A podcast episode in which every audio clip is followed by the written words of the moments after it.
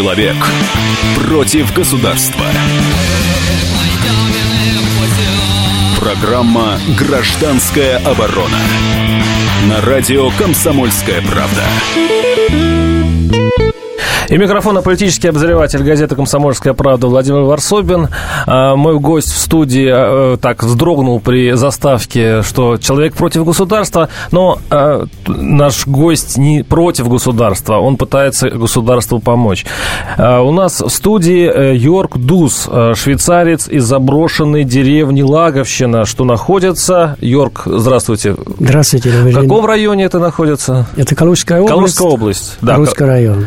Калужская область, Таруса, город Таруса, известный по Цветаевой, по другим нашим литераторам, которые там раньше снимали дачи. Вообще-то, конечно, место красивое. И где я был, недели 3 назад, и мы с Йоргом съездили в его прекрасную деревню Лаговщина. О чем идет речь? А идет речь о том, что швейцарец Йорг Дусс взял на себя миссию, которым, в принципе, должны взять на себя русские патриоты, которые очень много сидят в интернете и пишут про то, что надо поднимать Россию с колен. А вот Йорг, он делает это своими собственными руками. Он приехал, Йорг, 18 лет назад, да, получается? В 97-м году. В 97-м году в Тарусу, совершенно неизвестный для Европы городок. Вот, и так и остался там. А теперь Йорг строит в деревне русскую общину, не поверите. Он собирается возродить русское село. Но давайте по порядку. Наши телефоны 8 800 200 ровно 9702. Звоните в студию.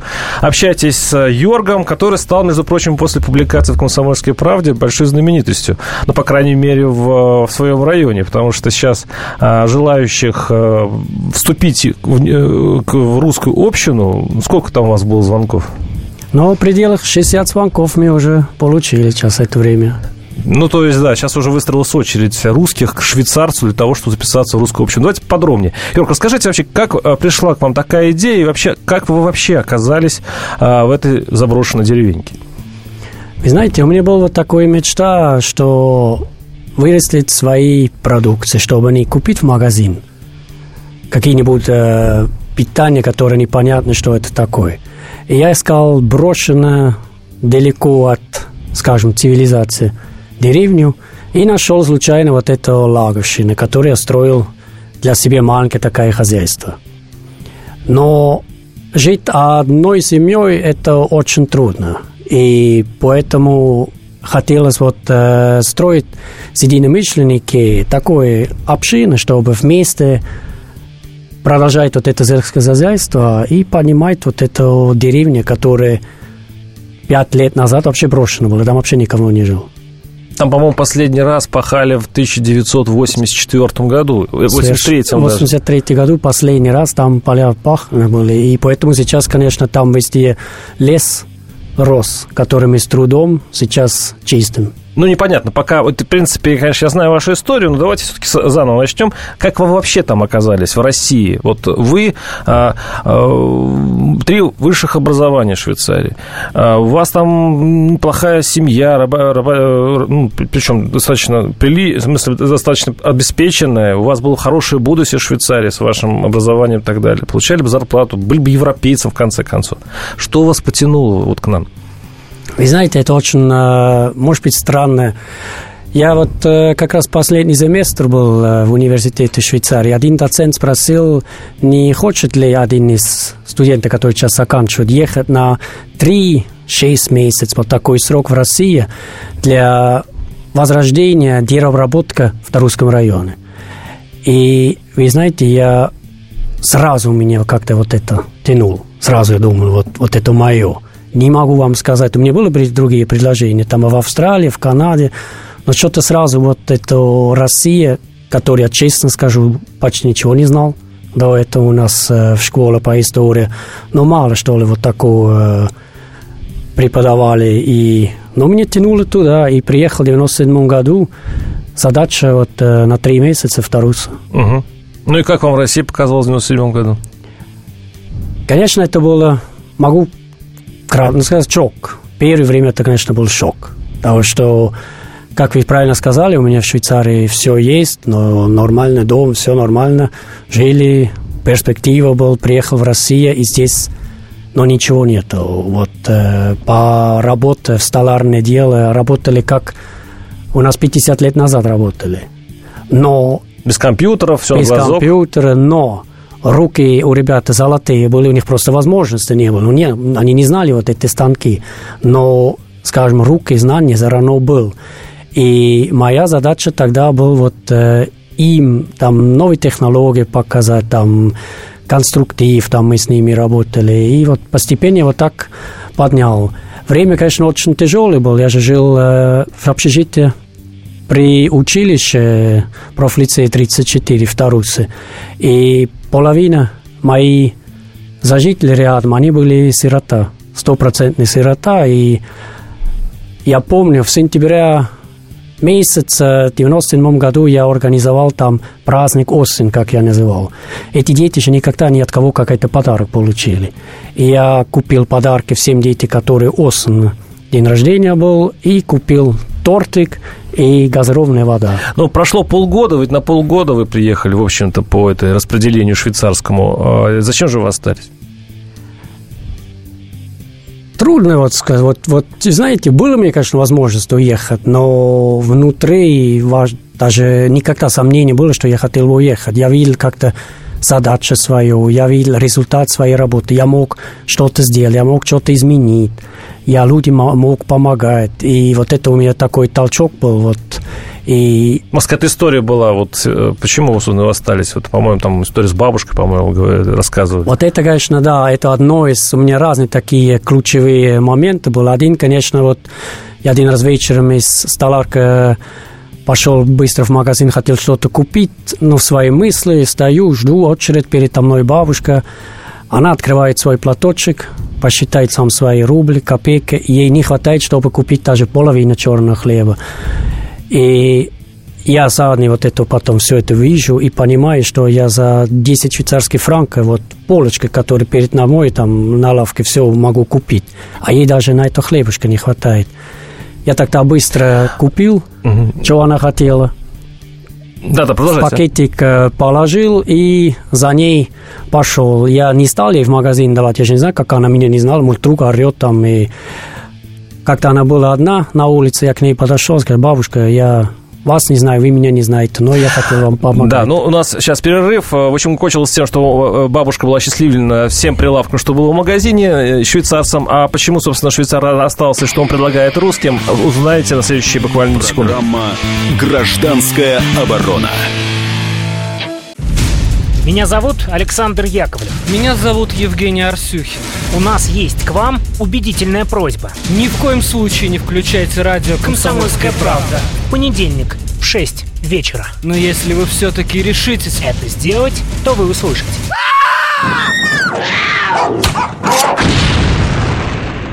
Радиорубка в понедельник в 18:05. Человек против государства. Программа «Гражданская оборона» на радио «Комсомольская правда». Микрофон — политический обозреватель комсомолки Владимир Ворсобин, который все время спорит с собственной заставкой. Просто на этот раз мы не против, мы скорее пытаемся помочь. Но здесь тоже получается немножко против, потому что, ну, странно, когда русское село поднимает швейцарец. Благое дело, может быть, иностранцам надо сказать большое спасибо, что они поднимают русское село, но как на это смотрят наши соотечественники, которые, в общем-то, этим мало занимаются. Я представляю еще раз нашего гостя студии. Он приехал специально из деревни Лаговщины, заброшенной деревни Лаговщина, что находится в Калужской, да? Калужской области, это около Таруса. Йорг Дусс, который затеял интересный проект. Он строит там русскую общину. Я сначала не поверил своим ушам, когда это раз услышал.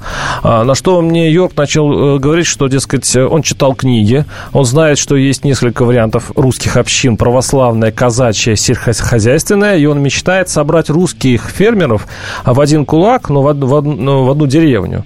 Вот. И, ну, возглавив эту русскую общину, сделать какой-то вот такой идеалистический проект, вариант, при котором можно, ну, не знаю, даже, может, поучиться другим россиянам, как вести хозяйство. Я, честно говоря, я же был в Лаговщине недавно и убедился, что все построено, конечно, по-швейцарски прочно, все очень продумано.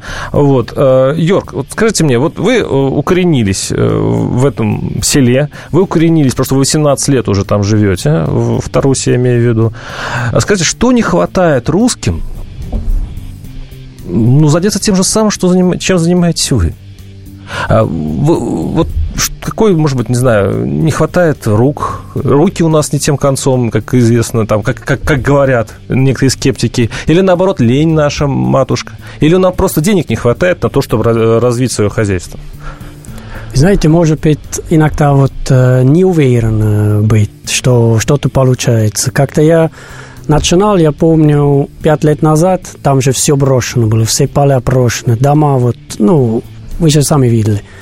Да, там березы растут на пашне, вот такого, ну, там надо пилить и выкорчевывать, прежде чем сеять. Совершенно верно. Ни одного строения было цели. И тоже приехали туда знакомые, и я говорю, у тебя никогда ничего не получится здесь. И как говорят, глаза боятся, а руки делают. Вот это... И потом тоже надо понимать, Рим тоже не строился за один день. Мы просто каждый день надо кое-что сделать и тогда двигаться. Вот. Конечно, это моя, может быть, швейцарский характер, или как сказать, вот привычка. Я тщательно все спланировал, что мне нужен первый, что второй, что я могу там вообще основаться, что я могу там быть и жить. И вот так получилось, что мы ничего зря не делали, ничего 2 раза не делали. Я перед того, что я начинал, я уже видел, как эта деревня будет выглядеть наконец. Да, но вы не отвечаете на вопрос, что это мешает делать русским.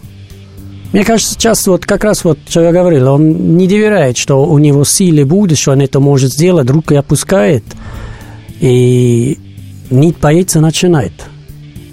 Я напомню, наши телефоны 8 800 200 ровно 9702.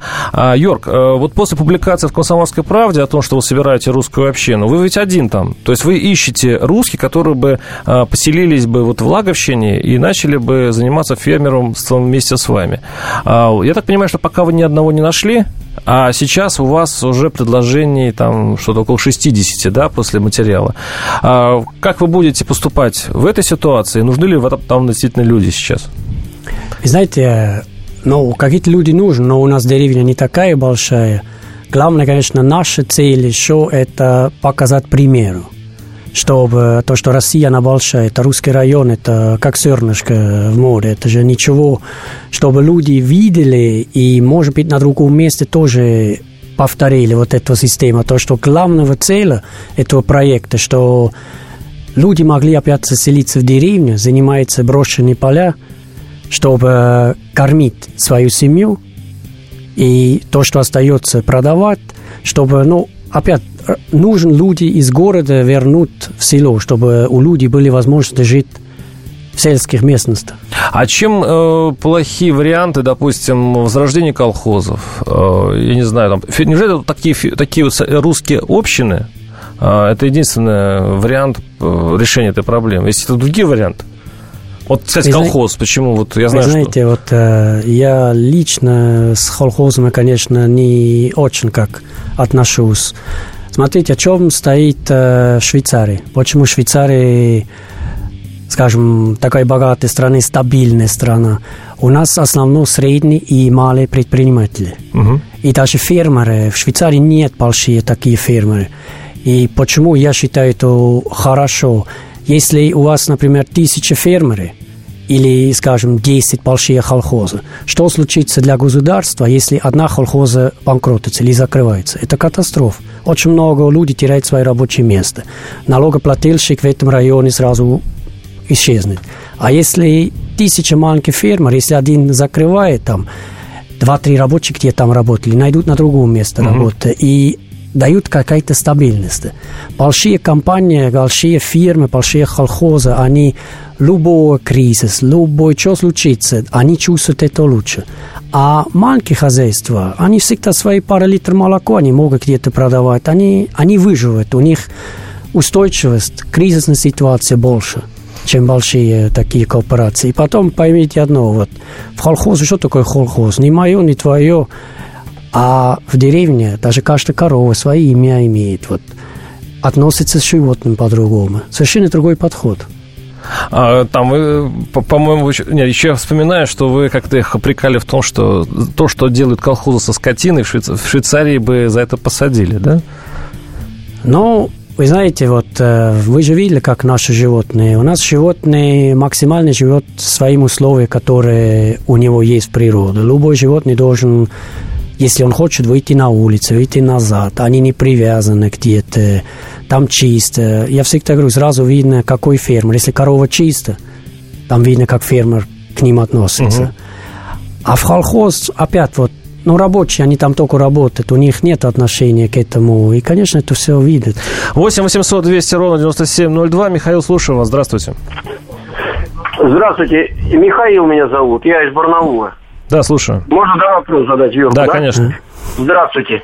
Я хотел такой вопрос задать. Вот вы с 90-х годов, в общем-то, суровые такие времена проходили, как говорится, когда вот рэкеты и все такое. Были у вас вот проблемы с криминалом или, например, с государством?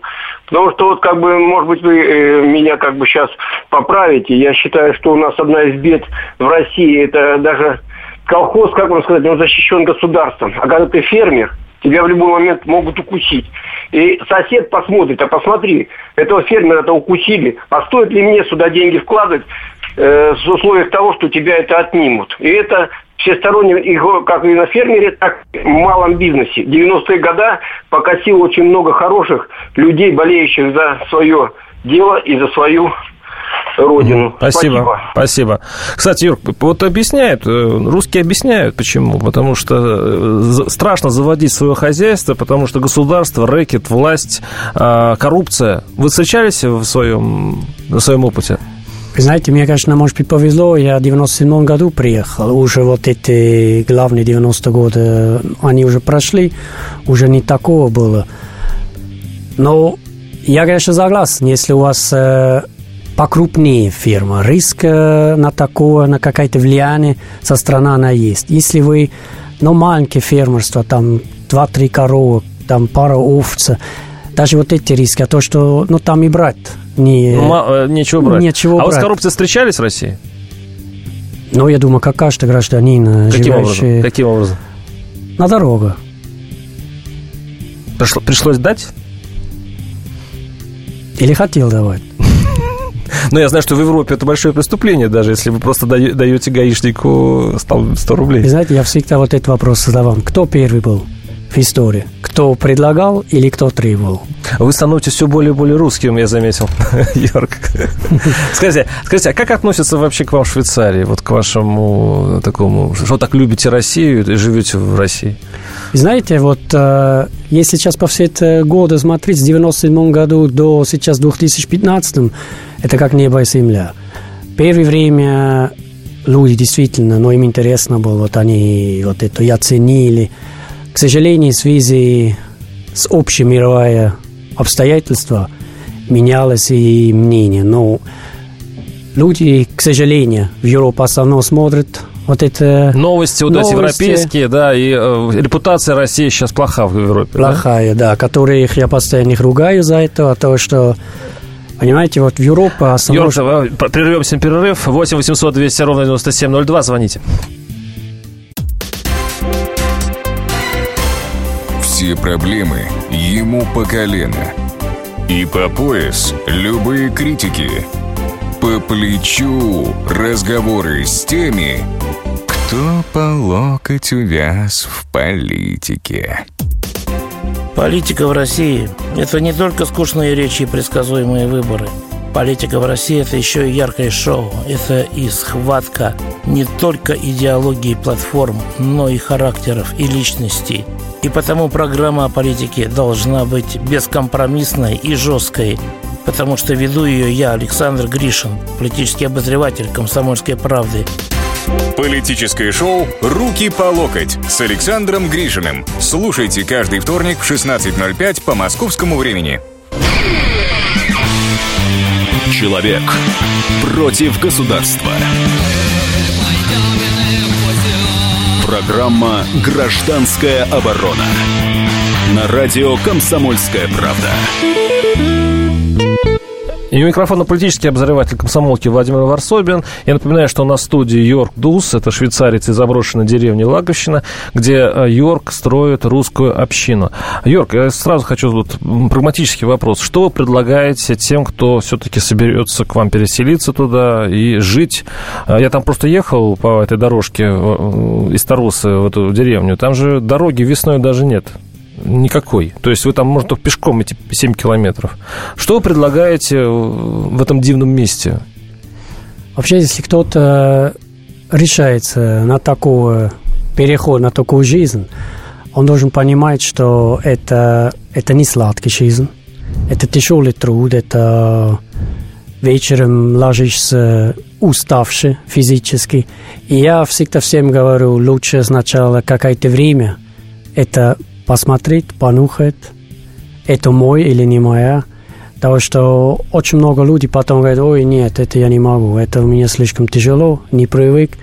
Потому что почитать это дома и посмотреть там по телевизору одно, а потом это сделать. А там дом? Вы предоставляете что? Ну, там еще дома есть, да, которые можно ремонтировать, там есть возможность. Есть возможность все-таки поселиться первое время там и, в общем-то, да, превратить себя из городского в сельского. 8-800-200-97-02. Дмитрий, слушаю вас, здравствуйте. Добрый вечер. Вы знаете, несколько непонятен пафос вашей передачи, потому что буквально некоторое время назад по вашему радио тут с большой помпой поиздевались над Германом Стерлиговым, да? Знаете такого? Да, конечно. Да, ну вот это человек, который тоже там что-то такое вроде русская община создавал, но так его смеяли просто. Мы не смеялись с Йоргом, точно. Да. Ну ладно, вы нет, но он, в общем, да. Ну и я хочу сказать, что на самом деле такие, как Йорг, значит, достаточно много, и не только швейцарцев, а, в общем, много русских. Это первое. Второе, я хотел сказать, что вы как раз немножко не в кассу попали. Если вы сейчас поедете, например, по Подмосковью, то вы увидите, что поля, которые вот 15-20 лет стояли заросшие березами, да, как вы говорите, куда не доехать, не добраться, они сейчас, наоборот, они очень активно распахиваются, засеваются, и очень-очень активно. Я вам просто советую, так сказать, не, я рад за Подмосковье. Собраться силами, да. Собраться силами, попробовать так вот, посмотреть вокруг себя за пределами там какого-нибудь Кирило-Собачьего переулка, а вот где-нибудь как по России. Понятно. Спасибо. Ну вот наш слушатель говорит, что не так все плохо. Вот как вам ощущение вот, от Калужской области? Много ли фермерских хозяйств? Как живут колхозы? Вообще, как вот пашут ли весной? Но в Тарусском районе работает одно, к сожалению, другие они закрылись. Вот так. Есть фермеры еще, которые так стараются. Мало, вот такие маленькие хозяйства уже почти нет. По головке коровы можно вот это считать. Там, как я спрошу, коренные жители, они говорят, там 90-е годы, там где-то 100 коров еще были. Сейчас в Тарусе, по-моему, одна рука хватает. Сколько осталось, чтобы посчитать вот это уже. А импортозамещение наше знаменитое, оно работает? Как вы почувствовали, что государство повернулось к селу лицом? Вы знаете, есть разные программы для поддерживания ЛПХ, КФХ, которые, я считаю, хорошо работают. Хорошо. 8-800-200-97-02. Слушаем вас, здравствуйте. Сергей, слушаем вас. Здравствуйте. А личный вопрос можно задать? Конечно. Надеюсь, да. Вы не скажете, вам строители нужны? Это личный вопрос. Я же думал, про семью спросят. Строители нужны? Пока в данное время не нуждаемся. Но если что... Да, ставьте свои координаты, да. Тем более, что мы опубликовали телефоны Йорга. Те, кто желает, попробовать поработать вместе с ним, пожалуйста, читайте «Комсомольскую правду». Там все телефоны, в общем-то, обозначены. Кстати, коль мы разговаривали о семье, как у вас сложилось на личном фронте в России? Кстати, наши читатели вот в комментариях моей статьи писали, что, наверное, за русской женщиной приехал Йорг. Вы знаете, я в 97 году точно не за русские женщины приехал. Это не была моя цель, что я сюда приехал. Но мне суд потом так шел, что я здесь и влюбился, и не жалею, что у меня такая прекрасная жена сейчас, Наталья, и поэтому это... Но это не был главный цель. Но одно приятное существо, которое сейчас получилось. Йорг, скажите, вот все-таки почему трудно найти вот человека в вашу русскую общину? Я не к тому, что там люди не хотят работать в селе. Есть какие-то еще проблемы? Вот есть кандидаты, вы их отбираете. Почему вы их отбраковываете иногда? Смотрите, вот что такое вообще община? Ну, по моей понятии, вот слово «я» идет потом на второй план. Идет слово «мы». Но мы сейчас, люди все живут в своем мире, в своей власти, свои там... И вот это нужно на второй план потом ставить. И вот это не так просто, чтобы жить... Не за деньги, а за общие цели, да? За общие цели. Но я всегда говорю, если... общество хорошо живет, тогда и я хорошо живу. 8 800 200 ровно 9702. Сергей, слушаю вас. Здравствуйте. Добрый день. Подскажите, пожалуйста, у меня два вопроса. Во-первых, имея, допустим, небольшое там фермерское хозяйство, не возникает ли проблем с реализацией того же молока там и всяких продуктов, того же мяса? Ну, то просто зная всю нашу систему, да, сколько нужно справок там и всяких заключений, всяких проверок, то есть не выходит ли потом это мясо слишком дорогим для того, чтобы иметь какую-то прибыль? Это первый вопрос. То есть каким образом они реализуют или вообще можно реализовать? Вопрос понятен, да. Второй вопрос. Да, и второй вопрос, может быть, достаточно личного плана, религиозная принадлежность, если ты, то есть человек вообще верит в Бога или нет. Спасибо. Пожалуйста. На второй вопрос. Давайте начнем со второго. Второй вопрос могу сказать, да, я верю в Бога. И по первому вопросу... И крестик у вас, кстати, православный, как вы мне сказали, да?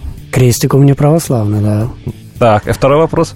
Второй вопрос, это вы правильно заметили. Большая проблема, с которой мы тоже сталкиваемся, это, например, убойный цех.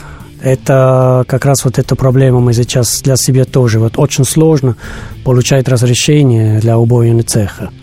Это не так просто. Но все-таки окупает себя фермерство в вашем случае? Вы знаете, она... И как вы реализовываете продукцию? Сейчас в данный момент мы... всех своих знакомых, они так у нас берут. Опять это плюс, как-то вы небольшой фермерское хозяйство. Если там каждый день по 5000 литров молоко надо продавать, это одна проблема. Но пара литров, это вы всегда можете продавать. Это не... Йорг, а у меня еще вопрос тоже личный. Все-таки за что самое главное, самое яркое, что у вас в памяти, за что вы любите Россию? И знаете, мне очень нравится... в России эта спонтанность народ. Потом я всегда говорю, западный человек, у него всегда будет проблема, а русский, он всегда выживет. Русский приспосабливается. Сколько я встретил какие-то ситуации, я удивлен был, как русский, он найдет способ, он приспосабливается, он найдет какие-то варианты. Может, в истории у вас это заложило. Просто... А немец не найдет? Вы знаете, швейцарец не найдет? Нет, они голова машет, и не такие, они не такие. У них всегда все четко должно быть идти, и если что-то не так идет, они сразу... То есть у них все запланировано, да? Совершенно верно. У них, как я говорил часто, у них все планировано. А если что-то из строя выйдет, у них уже Все, они в панике, да? А русский живет спонтанно, поэтому, в общем-то, он ничему не удивляется. Он не удивляется, и мы же действительно, как всегда сравниваешь, не знаешь, что завтра будет, и поэтому ты на каждой ситуации как-то она приходит, посмотришь и какие-то решения принимаешь. Меня, кстати, очень впечатлила ваша история, когда вы рассказывали, что когда начали помогать людям, вы ходили по дворам, вы расчувствовались, вы видели, что люди живут бедно в Тарусе, и вас начали гонять со дворов, потому что иностранец, который плохо говорит на русском, ходит, что-то какие-то продукты таскает мешками и так далее, и так далее. Это первая история, которая меня перепахала. Вторая история, что вы пешком, опять-таки, пробирались в деревню, деревни, которых занесено, было снегом, и бабушки не могли даже выбраться в магазины. Там не ходили автолавки и так далее. И вы там по 5 километров в сугробе тащили им продукты. На санках, да. Нет, это все, конечно, умилительно и здорово, но я хочу узнать, вам это зачем? Я понимаю, что вы гуманист, смотрите, что вы хотите помогать людям. Я всегда говорю, каждый человек должен 2 раза иметь счастье в своей жизни. Как-то вы выбираете свои родители, и как-то вы выбираете страны или место, где вы родились. Мне просто повезло. Как-то я по району ехал, я видел детей, которые... у них просто не было это счастья. Он же не виноват, он не мог получать никогда такое образование. Поэтому и у меня сейчас эта возможность есть, и от этого я хочу людям чего-то давать. Да, альтруисты из Швейцарии, вообще-то деньги, мы забыли об этом сказать, все-таки собираются в Швейцарии специальными благотворительными фондами, и часть из них вы используете. Но все равно вы, конечно, альтруисты, и, как пишут наши читатели, честь ему и хвала вашему гостю, он молодец, Константин. Это был эфир «Гражданская оборона», и в гостях у нас был швейцарец из заброшенной деревни Йорг Дусс. Оставайтесь с нами, услышимся на следующей неделе. Если всех экономистов выстроить в одну линию, они все равно будут показывать в разные стороны. Верное направление знает доктор экономических наук Михаил Делягин. Только он знает, кто такой Доу Джонс, где у него индекс, как его колебания влияют на мировую экономику и какое отношение он имеет к пиратам Карибского моря. Наш экономист расскажет об этом простым и понятным языком в программе «Час Делягина». Слушайте на радио «Комсомольская правда» по понедельникам в 17:05 по московскому времени.